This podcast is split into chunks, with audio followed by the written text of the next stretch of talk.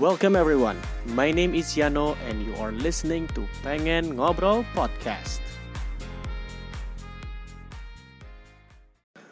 Well then, welcome to Pengen Ngobrol Podcast episode number 24. And um, back with your lovely host Yano in here. Ya, episode kali ini gue tidak akan bersenang-senang karena mengingat kondisi saat ini yang sedang apa ya sedang ribet menurut gua sih. Karena uh, we are living in the middle of the global pandemic. Um, ya karena novel coronavirus NCOV-19 atau yang disease-nya atau penyakitnya dikenal dengan COVID coronavirus disease 2019 yang memang sebenarnya ini hebohnya udah dari akhir 2019 karena pertama kali itu uh, ini adalah sebenarnya ini adalah uh, virus jenis baru yang ditemukannya itu di secara tidak sengaja sebetulnya sih. Yang pastinya ini adalah virus ini adalah buatan yang orang pertama kali yang terinfected virus ini adalah uh, berasal dari pasar ikan di daerah Wuhan, China. Ya, jadi awalnya virus ini entah gimana judulnya bisa dari hewan ke manusia dan dari manusia ke manusia ke manusia dan menyebarnya sangat cepat sekali karena symptoms atau gejalanya itu diawali dengan flu terus udah gitu batuk kering dan sampai akhirnya pada sesak napas dan berujung pada kematian in general seperti itu ya. Gue memang bukan ahli dalam uh, medis ataupun ahli dalam pervirusan ataupun ya tapi gue mengikuti berita secara general aja dan memang apa ya di sini di episode kali ini gue menyampaikan keluh kesah gue akan kehidupan yang dijalani pada saat ini di tengah-tengah pandemik corona ini. So jadi sebenarnya virus ini udah heboh dari akhir tahun 2019. Heboh di Wuhan. Pertamanya kan ya kalau kita tahu kita ikutin berita itu kan di Wuhan itu sangat heboh sekali sampai banyak banget infectednya di uh, satu kota sampai akhirnya menyebar ke seluruh China sampai akhirnya si Wuhan itu sendiri di lockdown langsung dan apa ya kalau inget beritanya kan sampai buat can you imagine buat rumah sakit dalam waktu satu minggu. Gokil sih. Melibatkan berapa ribu orang gitu ya untuk membuatnya gitu. Yang ya ya menurut gue pemerintah China sangat profesional banget sih bikinnya dan uh, butuh waktu sampai bulan Maret ini ya kalau lihat di beritanya kan sampai akhirnya semua pasiennya sudah dinyatakan ah, ya maksudnya sudah tidak ada lagi infeksi uh, coronavirus ya maksud. Dan apa ya orang-orangnya juga sudah uh, yang positif ya pilihannya cuma dua sih. Dari dia meninggal ataupun dia bisa disembuhkan gitu. Dan sebenarnya kalau lu tahu uh, kasus dengan virus ini memang sudah kesekian kali sih. Kalau lo tahu 2000 berapa ya? 2008 2008 ya. Dulu sempat rame SARS. Terus juga sempat rame juga virus Ebola di Afrika. Uh, MERS di daerah Timur Tengah yang memang bikin geger dunia lah karena uh, penyebarannya ini adalah melalui ya jadi kan intinya virus ini ada di sekitar kita gitu di udara dengan wujudnya yang sangat-sangat kecil sekali yaitu di tergabung di molekul udara dan penyebarannya pun bisa dibilang ya cepat dari orang ke orang gitu karena ya memang sudah dasarnya manusia adalah makhluk sosial gitu kan. Hmm, di Indonesia sendiri memang baru happeningnya itu sekitar bulan Maret ini ya sampai awal Maret begitu tahu ada dua orang yang um, suspek dan positif terkena corona. Walaupun akhirnya setelah dia langsung dikarantina selama 14 hari dan dilakukan penanganan medis oleh tim khusus dan akhirnya sembuh. Sampai sekarang kan mereka udah buat statement tuh uh, pasien nomor satu suspected nomor satu dua dan tiga ya itu sekeluarga karena mereka habis kontak dengan orang Jepang ya kalau nggak salah di sebuah klub di daerah aduh Depok ya bener gak sih? Depok atau di mana ya? Lupa gue. Karena gue juga sama sekali nggak ngikutin beritanya banget sih ya. Karena apa ya? Sebenarnya gue udah menduga sih ini di Januari Januari sebenarnya belum begitu kelihatan. Nah baru ramainya di Wuhan doang. Begitu mulai Februari udah mulai kita ketir tuh beberapa negara yang kena. Uh, sampai dilakukan ada uh, yang memilih opsi lockdown ataupun yang travel ban di beberapa negara melarang untuk penerbangan ya kan? Karena ya penularan ini kan dari orang ke orang gitu ya. So Maret barulah tuh happening di Indonesia. Nah let's say kita kita kita kita menyam, men, me, mengenyampingkan dulu soal corona, bagaimana cara penyembuhannya dan lain sebagainya. Karena gue tidak mau bahas itu lebih lanjut karena lu bisa lihat lah aja lah di banyak berita yang memang saat ini gue sudah, oh gosh, udah muak banget ngelihatnya gitu loh kalau di berita. mungkin mungkin beberapa dari uh, teman-teman yang ngedengerin ini juga udah gimana? I'm enough with uh, with the news around gitu, with the social media that uh, keep updated. Walaupun sebenarnya gua sendiri juga tetap ngikut pantauan gimana, uh, tapi yang gua ikut adalah jumlahnya aja sih berapa yang suspek, berapa yang meninggal dan berapa yang sembuh gitu. Kalau nggak salah sekarang udah sampai di angka 600 ya per hari ini uh, wait let's see ya. Kita lihat dulu berapa sih corona. Corona Indonesia. Oke. Okay. kita lihat. Corona Indonesia berapa ya? Update corona oke. Okay. update corona tanggal aduh. Corona. Indonesia 25 Maret Alright.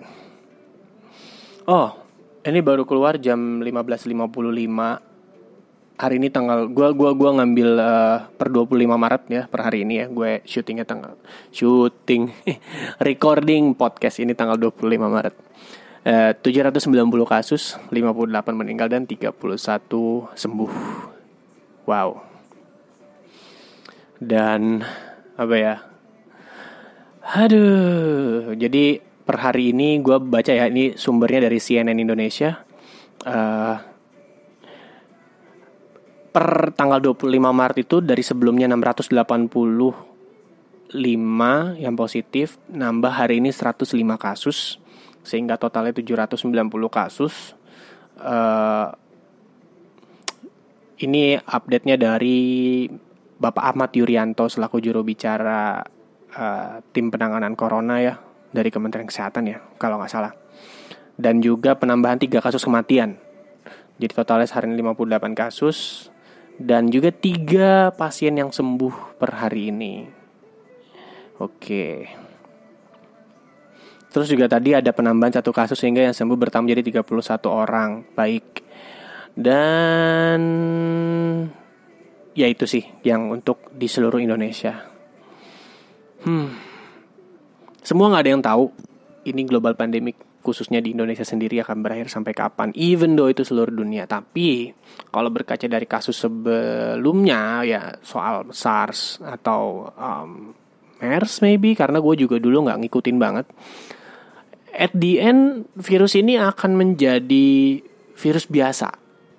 Biasa ya karena ini sebenarnya virus jenis baru aja sih. Jadinya ya bikin dunia heboh dan gejalanya itu juga ya kayak kita sakit biasa nanti ditakutin.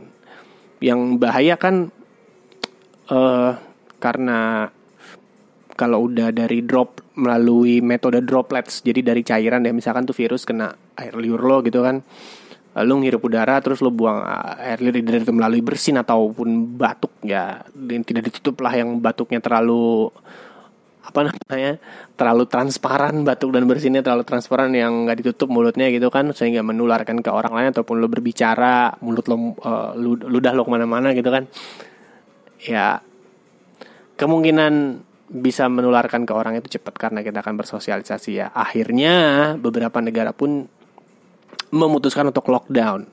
Which is di mana istilah lockdown itu sendiri adalah menutup semua akses orang untuk bersosialisasi ya.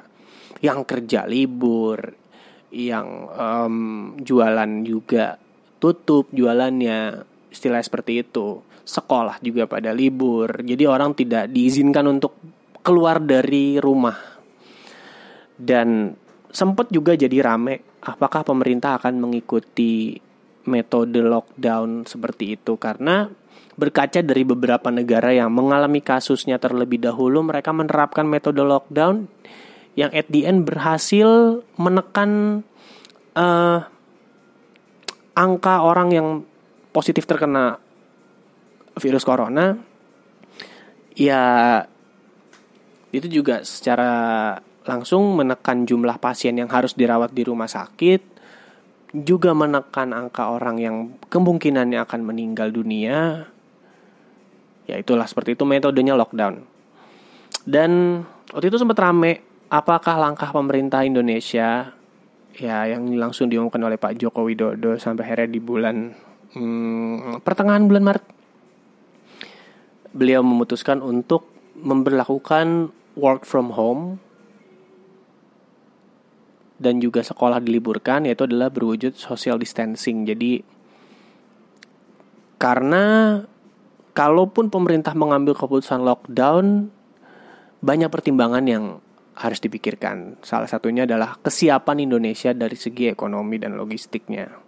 Jadi gini, sebenarnya waktu itu ada beberapa teman juga bilang, kenapa sih nggak lockdown aja, nggak lockdown aja gitu ya.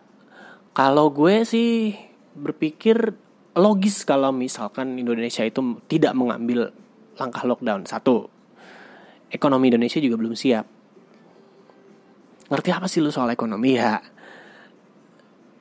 Lihat dari kurs dolar aja deh dari apa namanya kesetaraan uh, ekonomi orang-orang gitu.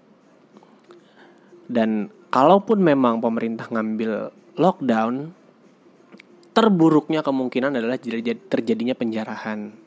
Ya, sekarang gini aja deh. Pemerintah nggak lockdown, tapi mengambil uh, langkah social distancing. Atau sekarang yang sudah dirubah jadi physical distancing. Jadi bukan hanya bersosial, tapi secara fisik kita menjaga jarak antar sesama uh, warga gitu kan, antar sesama masyarakat gitulah kita um, seminimalisir mungkin berjarak 1 sampai 2 meter lah kalaupun memang ada papasan ataupun kita memang diharuskan untuk keluar gitu kan. Uh, udah diterapin itu aja beberapa orang-orang langsung uh, kena panic buying. Jadi langsung panik, langsung beli barang-barang di supermarket, di apa gitu. Dan menurut gue tuh nggak fair sih. Maksudnya gini, orang-orang yang memang berekonomi cukup ya kita katakan menengah ke atas mereka mampu untuk membeli barang di supermarket langsung borong sebanyak-banyak ya. Lo nimbun lah tuh apalah segala macam tapi bagaimana dengan orang-orang yang ekonominya menengah ke bawah kemampuan akan membelinya kurang karena memang pendapatannya mereka juga tidak sesuai dengan yang kalangan menengah ke atas tidak sama ya maksudnya. Terus um, mereka tidak mampu beli, ya tidak akan menutup kemungkinan bahwa ada pasti salah satu di antaranya akan uh, cenderung keluar tindakan kriminalitas. Ya bisa jadi penjaraan atau pencurian. Jadinya yang mampu beli ya bisa nimbun yang nggak mampu beli pasti akan ada tindakan ke sana. Ya sekarang gimana? Ini urusan perut coy. Manusia itu sebenarnya gini kalau udah lu mau tahu wujud asli manusia itu ya dari keinginan perut aja gitu. Karena biar kata lockdown ini perut tidak bisa dilawan. Kemampuannya kemauan perut itu tidak bisa dilawan. Lah kan lu kan harus tetap makan, harus tetap minum gitu. Kebutuhan logistik lu harus tetap terpenuhi gitu kan. Ya that's why kenapa pemerintah tidak mengambil keputusan lockdown. Karena itu akan adanya ketakutan timbul tindakan kriminalitas sih. Dan yang kedua, akhirnya uh, pemerintah mengeluarkan kebijakan untuk diberlakukannya work from home guna meminimalisir uh, physical distancing antar uh, sesama masyarakat gitu kan. Yang kantor-kantor akhirnya diliburkan. Memang sini kebijakannya efektif ya. Dan tapi tidak efektif ke beberapa pekerjaan seperti industri jasa, seperti hmm, ya industri rumah sakit juga karena kan memang tenaga medis harus standby apalagi di situasi yang seperti ini memang peranan tenaga medis sangat sangat diperlukan sekali. That's why kenapa lagi ramai juga kan di sosial media uh, perkataan dari teman-teman medis yang sedang berjuang saat ini untuk uh, menangani pandemi global ini di mana gue sangat sangat mengapresiasi sekali dan juga uh, heads off untuk teman-teman yang memang berkecimpung di dunia medis yang sedang berjuang. Uh, mengingatkan teman-teman juga untuk uh, apa ya ikut berperan untuk peduli akan global pandemik ini tetap di rumah uh, lakukan aktivitas di rumah jangan keluar keluar apabila memang tidak diperlukan jangan kelayapan untuk meminimalisir uh, terjadinya uh, suspek corona dan juga ya ya pokoknya intinya menekan angka inilah menekan kasus corona gitu kan. Dan gue mau gue mau curhat di bagian WFH nya nih Kebetulan gue adalah orang yang memang berkecimpung di dunia industri jasa, jasa perhotelan. Ini adalah industri pertama yang kena dampaknya begitu kasus corona ini keluar. Jadi gue ceritain dulu deh. Waktu Desember sebenarnya belum terlalu berasa. Dan begitu Januari pun baru berasa itu di akhir-akhir Januari sih. Begitu kasusnya si corona ini udah masuk keluar cak, udah masuk ke negara lain selain China. Itu udah mulai ketar-ketir di industri gue.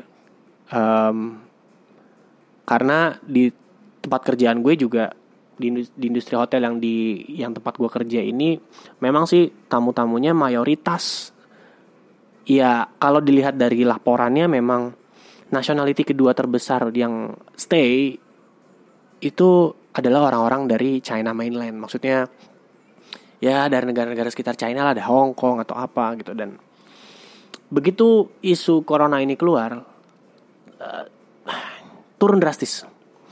Tapi secara secara uh, langsung memang nggak cuman hotel doang sih yang ngerasain dampaknya. Uh, se ha hampir semua sektor lah itu merasakan ya. Sebagian besar. Mungkin kalau gue bicara sama beberapa klien yang memang di industri pabrik juga merasakan aduh gue mau ngirim barang jadi tersendat nih shippingnya dari China gitu kan. Seperti yang kita tahu kan China itu memang ya salah satu negara yang punya peran besar untuk menggerakkan ekonomi dunia juga gitu dan uh, sebuah let's say sebuah pabrik yang memang harus mendatangkan tenaga ahli dari China juga terhambat ya yang memang bisa dilakukan oleh tenaga uh, asing dari China itu ya karena memang coronanya sedang ya lagi lagi lagi rame lah gitu lagi happening gitu. Jadinya mereka tidak bisa datang ke Indonesia. Jadinya kan proyeknya juga atau produksinya terhambat. Yang proyek-proyek juga gitu. Gue juga ngobrol ke beberapa teman yang memang uh, kerja di construction uh, karena memang ini jadi global pandemic jadi mereka kebut uh, mereka kebut proyeknya biar cepat selesai. Ya harusnya mungkin diestimasikan selesai pada waktu sekian ya paling tidak mereka sudah berapa puluh persen lah proyeknya di dalam waktu dekat gitu kan which is jadinya harus kerjanya ngebut ya, ya dan ekstra tenaga juga. Ya macam-macam lah ceritanya dan kalau dia kembali ke hotel lagi begitu udah mulai keluar dari China itu ya satu sih yang berasa uh, tamu-tamu juga udah pada nggak dateng terus event karena memang di tempat gue banyak perusahaan asing yang memang buat ada kegiatan meeting ataupun kegiatan uh, seminar ataupun ya, ya semacam itu yang memang membutuhkan fasilitas kamar dan ruang meeting gitu kan. Cancellation mulai datang ya kalau dari pihak hotel pun juga sebetulnya ini kita kategorikan sebagai force major yang tidak bisa dikendalikan oleh manusia gitu kan. Karena ini ya kita melawan ya apa ya we are against the virus gitu yang memang tidak bisa dikontrol. Tapi paling tidak kita bisa bantu dengan melakukan pencegahan dan pengobatan gitu kan. Jadi ya eventnya ditunda ataupun yang memang sudah DP yang sudah bayar DP juga yang udah bayar uang muka mau nggak mau cancel dan mungkin pilihannya mereka karena memang uang muka tidak bisa kembali akhirnya dipospon ke tanggal lain jauh-jauh hari tapi pun juga itu masih belum bisa diprediksi karena ini kita nggak bisa prediksi sampai kapan ini akan berakhir gitu Walaupun pada hari ini udah dapat kabar baik kalau obatnya juga sudah ditemukan. Jadi intinya sih sebenarnya ini tuh virus baru. Virus baru dan pada akhirnya nanti akan jadi virus biasa yang ada di sekitar kita gitu loh. Mungkin hanya jadi virus yang kayak lo flu biasa, batuk biasa karena memang obatnya udah ada gitu. Jadi karena ini baru obatnya belum ditemukan ya makanya jadi pandemik gitu. Sepenglihatan gue seperti itu. Nah terus lanjut lagi ke uh, kacamata gue di sebagai pekerja di bidang industri jasa. Setelah event, uh, ya itu kan pendapatan kita kan dari situlah ya, dari tamu yang menginap, dari tamu yang mengadakan acara, uh, pendapatan utamanya di situ sih. Dan gue sendiri juga akhirnya yang memang uh, pen, nilai, nilai angka pendapatan juga turun drastis. Yang misalkan yang gue berasa adalah uh, kita compare kita kita compare atau bandingkan ke tahun lalu yang memang kalau kita lihat keadaannya sih udah memang menurun dari 2018 2019 tuh grafiknya kita turun karena tahun pemilu dan juga berdekatan dengan bulan Ramadan ya karena kan kalau Ramadan kan seasonnya tuh di awal-awal pasti turun yang di tengah-tengahnya baru naik sedikit naik dan nanti lebarnya turun. Seperti itu. Itu pun juga kita bandingkan ke 2018 sudah turun. Dan 2020 kita yang ekspektasinya itu tinggi gitu ya dengan 2020 karena kita lihat juga dari tanggal strategis banget puasanya di periode-periode awal tahun dan which is berarti kan pertengahan ke akhir itu lebih panjang waktu dan pasti orang akan wah jor-joran di situlah ya begitu kenanya kena ada isu pandemi global ini ya apa ya membuat seketika ambiar gitu loh dari perkiraan. Dan yang udah pastinya sih berdampak langsung ke karyawan ya. Aduh hal yang tidak ingin terjadi gitu. Tapi sebelum ke karyawan sebenarnya dari tempat kerjaan gue udah antisipasi dengan efisiensi dulu. Dari mungkin pemakaian listrik pemakaian um, AC pemakaian uh, apalagi ya uh, fasilitas yang untuk tamu. Kita coba atur di atur di situlah gitu loh mungkin dari segi apa ya eh, menu makanan yang memang dengan harga sekian kira-kira bisa di, di bagaimana agar pengeluarannya kita press lah. Ya intinya sih sebenarnya jangan sampai yang uh, karyawan yang menjadi korban gitu. Namun sih kayaknya tetap juga tidak uh, tidak efektif juga begitu event-event udah pada cancel. Nah, yang pertama kali adalah sektoral swasta memang yang ber yang ber yang apa ya? Yang bertubi-tubi langsung ngebatalin semua reservasi kamar, tamu dan event-event semua dibatalin. ya dari sektor swasta dulu lah satu-satu cancel nggak jadi nggak jadi terus bimbang nih gimana tunggu tunggu tunggu tunggu akhirnya cancel juga karena memang grafiknya si corona ini naik terus nih karena emang ini lagi periodenya kritis jadi ya angkanya terus naik. So uh, aduh udah nggak kuat efisiensi sampailah akhirnya ke keputusan yang memang menurut gue untuk top manajemen level itu pasti akan berat sekali. Ya apa ya karena pemutusan hubungan kerja itu memang apa ya pasti akan meninggalkan batin tersendiri sih. Untuk kedua belah pihak itu manajemen juga nggak mau. Tapi ini apa apa boleh buat gitu ini kan pilihan ya gitu. Ya, jadi di hotel itu sebenarnya kalau lu tahu status karyawan tuh ada yang tetap, ada yang kontrak, ada yang harian, ada yang uh, magang. Mungkin nggak di hotel ya, semua perusahaan in generally pasti ada seperti ini. Yang pertama yang dikorbanin itu adalah pekerja harian dulu. Yang bayarannya harian, karena memang mereka kan mengikuti season ya um, mereka diberhentikan dan apa ya kalau dilihat dari situasi uh, kondisi ekonominya mereka juga ya sedih lah gitu loh. Malah bahkan sampai ada yang bilang aduh gue harus beli susu anak gue. Gimana gitu kalau gue nggak kerja? Gue harus cari pemasukan dari mana lagi? Ya terlebih kan apalagi yang sudah jadi tulang punggung keluarga ya mungkin juga masih punya anak kecil yang memang harus uh, ada kebutuhan ekstra gitu kan. Sedih sih.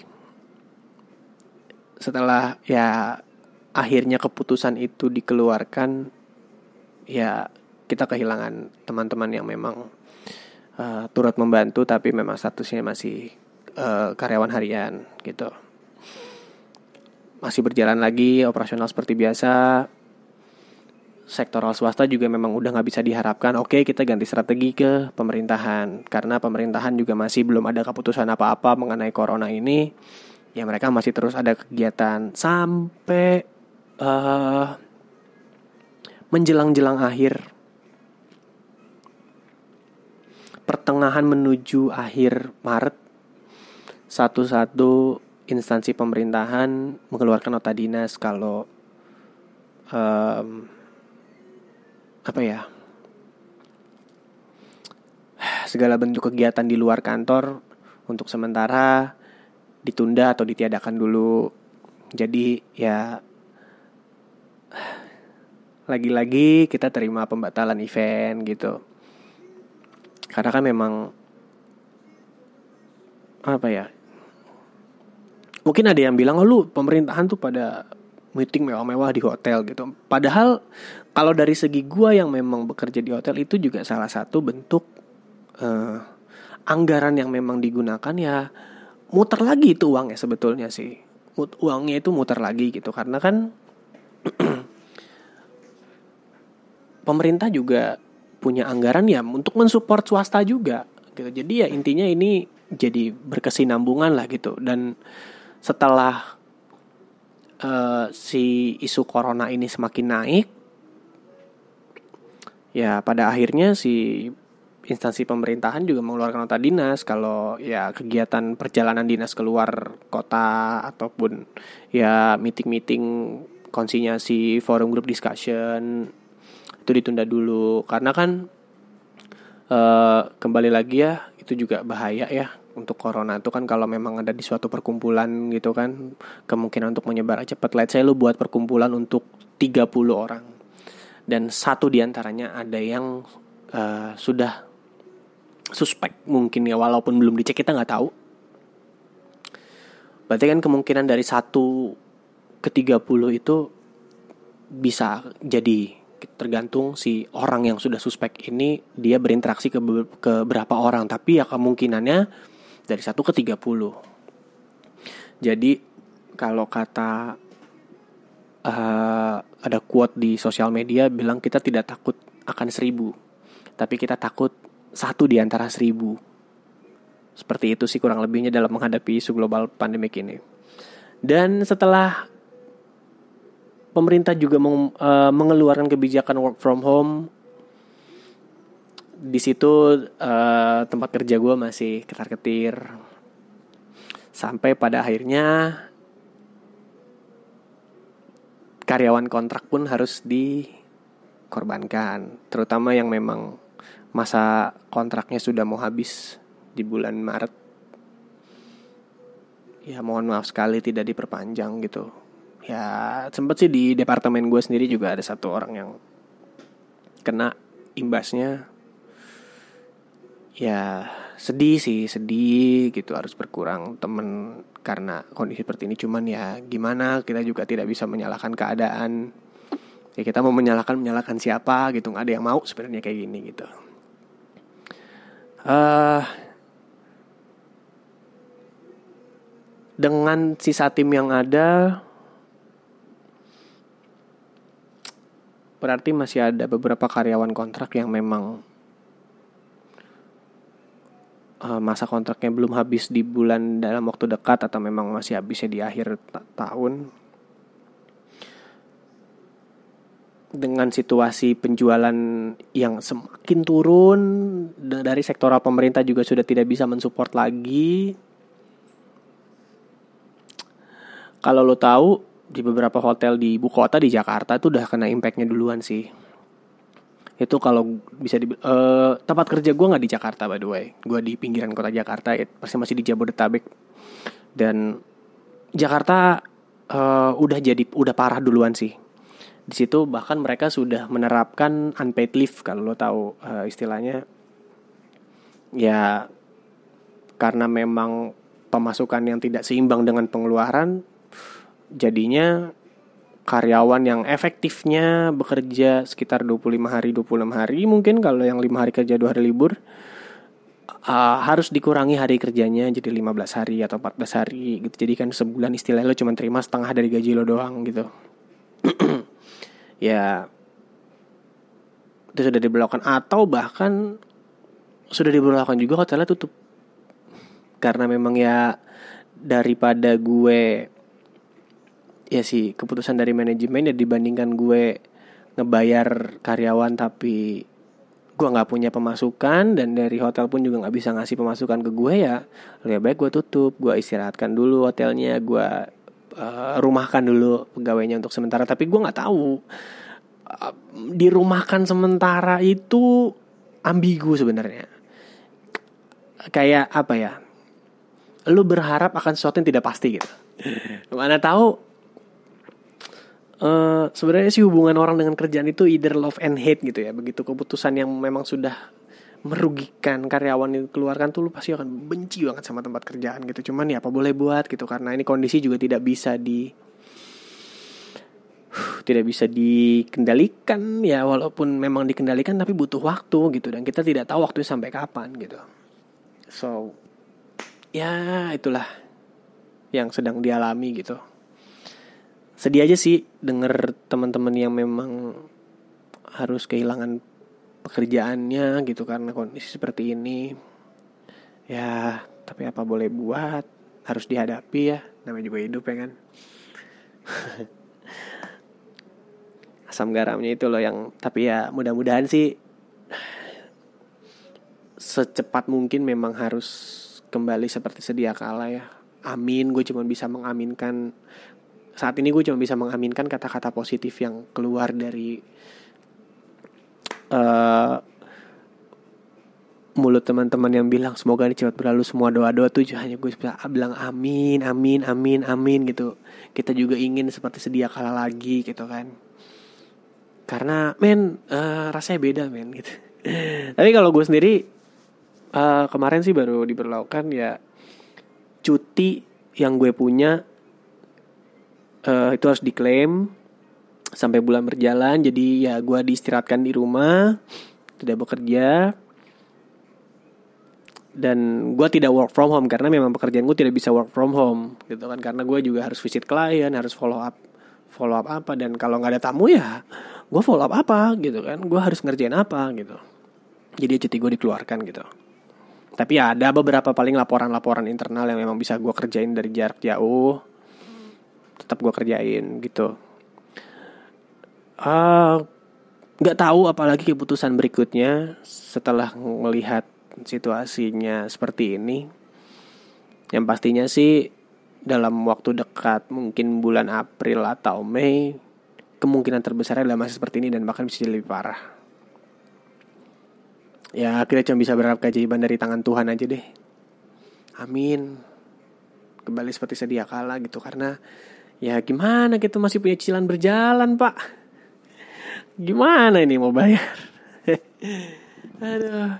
Jadi itulah keresahan pertama gue sebagai seorang pekerja. So yang kedua di mata gue sebagai sports enthusiast sebagai lari. Ya memang gue sih uh, di industri lari nggak cuman ya kalau lo, lo pada tahu kan gue juga cuman lari doang tapi juga ikut support di event-event. Ya eh, jujur sih kemarin gue baru ngambil cicilan juga. Ya gue hitung-hitung setelah uh, gue bayarnya mungkin dari alokasi gue uh, apa rezeki gue di industri lari lah bisa bayar ini gitu kan. Uh, tapi setelah isu corona ini keluar gitu satu-satu event lari juga mulai pada batal dan pindah tanggal walaupun sebenarnya juga resikonya untuk pindah tanggal lagi bisa jadi karena kita nggak tahu ini uh, global pandemik ini sampai kapan. Khususnya di Indonesia aja dulu deh. Gue nggak usah lihat negara lain kita ngurusin negara Indonesia aja dulu deh nggak tahu sampai kapan. Ya ada event yang memang di awal tahun harus pindah ke pertengahan tahun. Meskipun itu juga ya nggak tahu lah pertimbangan mereka gimana kan karena juga peserta udah pada bayar gitu kan ya akhirnya pada cancel. Ada pendapatan juga berkurang. Sedih sih gitu. Dan apa ya tentunya juga teman-teman lari juga pada merasakan lah aduh race gue postpone race gue batal gitu. Dan um, terakhir gue hanya ikut satu race di pertengahan bulan Maret di Binloop Ultra 2020 dan ya seperti yang lo tahu di sosmed gue juga udah info kalau gue DNF tidak selesai untuk pertama kalinya gue tidak selesai dalam satu race. Aduh, itu rasanya gimana ya? Kecewa, sedih pasti. Cuman ya udahlah, mungkin itu keputusan terbaik juga karena race-nya juga tetap jalan. Sebenarnya sih Ah, itu kayaknya gue bakalan bahas lebih detailnya itu nanti jadi di podcast berikutnya ya. Intinya uh, kenapa di antara race-race lain yang memutuskan untuk pindah tanggal atau batal di itu tetap jalan ya itu karena memang tidak ada instruksi untuk pembatalan dari pihak penyelenggaranya atau dari pihak sponsor juga tetap ingin terus. Jadi ya sudah tetap jalan walaupun memang gue jalani dengan setengah hati karena ada beberapa temen yang intinya gue uh, di tengah-tengah gitu loh antara gue harus start atau gue nggak usah start. Jadi beberapa hari sebelum race itu adalah beberapa teman-teman ya memang gue sih berterima kasih juga karena mereka peduli sama gue juga. Um, kena, uh, kena lagi situasi begini, kenapa lo nggak DNS aja gitu lo nggak nggak nggak start ah, nggak usah nggak usah start lah gitu. Karena kan ini juga takutnya ada resiko penularan corona di karena karena itu kan ya eventnya kan uh, sifatnya kan ada berkumpul berapa ratus orang gitu dan lo kan olahraga juga capek. Intinya gini uh,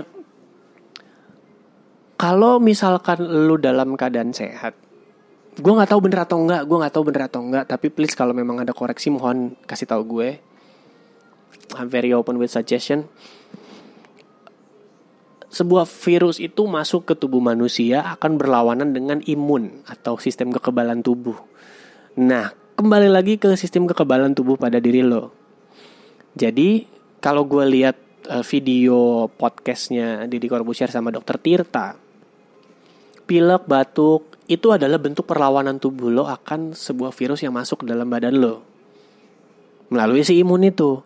Nah, kalau memang imun lo nggak kuat atau memang keadaan fisik lo lagi drop, ya udah wassalam virus itu akan berkembang biak dan memang menyerang tubuh lo gitu. Dan kalau lo lihat kan orang-orang yang meninggal karena corona itu juga sebenarnya bukan positively 100% dia corona tapi ada beberapa juga yang uh, meninggal karena memang sudah ada penyakit bawaan sebelumnya kayak diabetes, mungkin juga pneumonia ataupun penyakit-penyakit lain yang memang sudah menyerang imunnya terlebih dahulu. Jadi sehingga eh kata udah sakit satu tambah lagi penyakitnya, tambah lagi penyakitnya ya udah ya terjadi sesuatu yang tidak di ya terjadi sesuatu yang memang ya itu beresiko kematian ujung-ujungnya gitu karena udah nggak kuat gitu kan so um, inti dan apalagi dengan maraknya kampanye social distancing atau physical distancing ini uh, apalagi di bidang olahraga ya gitu.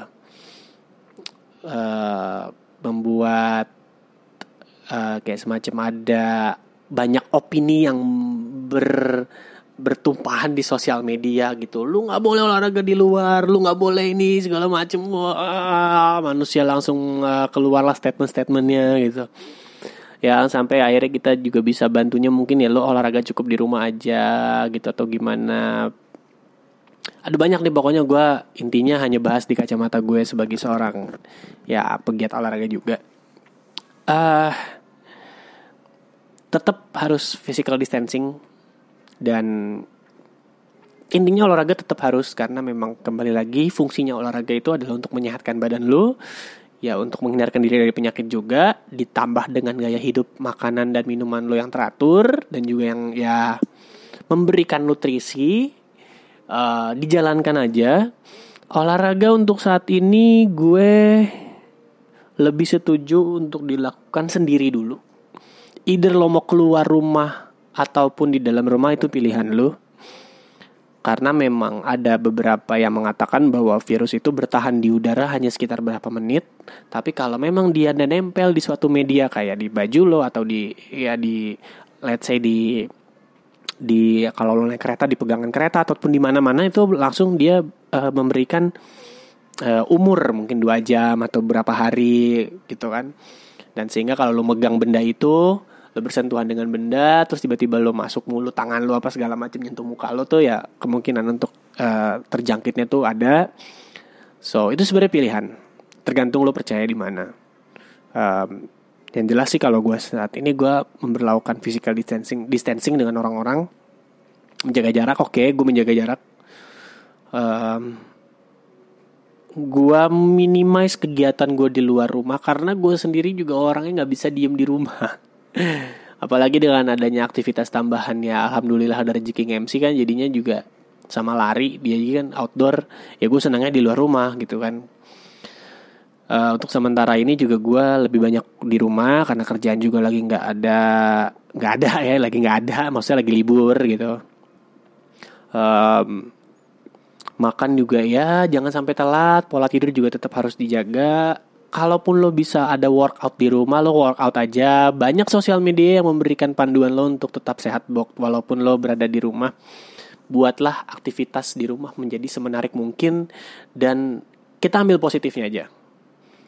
Dengan adanya work from home sekolah dari rumah sekolah jarak jauh um, physical distancing yang mengharuskan lo tetap di rumah itu akan menjadikan hubungan lo dengan anggota keluarga di rumah menjadi lebih harmonis lagi. Yang kalau biasanya lo sibuk jarang banget ketemu orang rumah.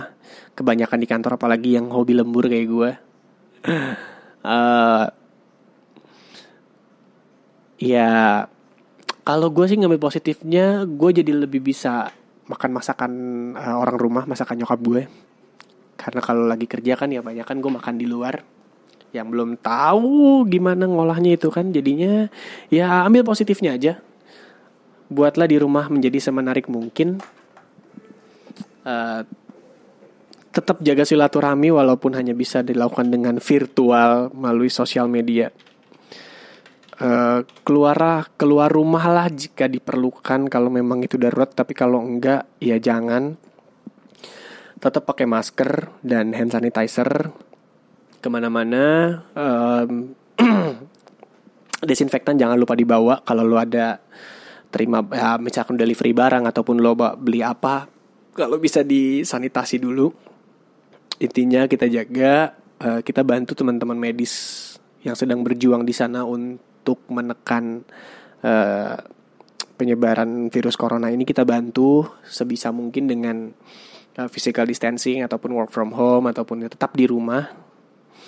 Hmm, ya cuman bisa berdoa semoga ini cepat berlalu dan kita bisa beraktivitas sebagaimana mestinya sebelum adanya isu global pandemik ini ya dan ya semoga semuanya sehat-sehat terus. Stay safe. I don't know what to say but um, intinya gue nggak habis pikir dengan kondisi saat ini karena memang di ya selama gue hidup baru pertama kali ini kena situasi begini gitu. Ya. Pengen ngobrol sign out. Take care stay safe and have a good life for everyone. Thank you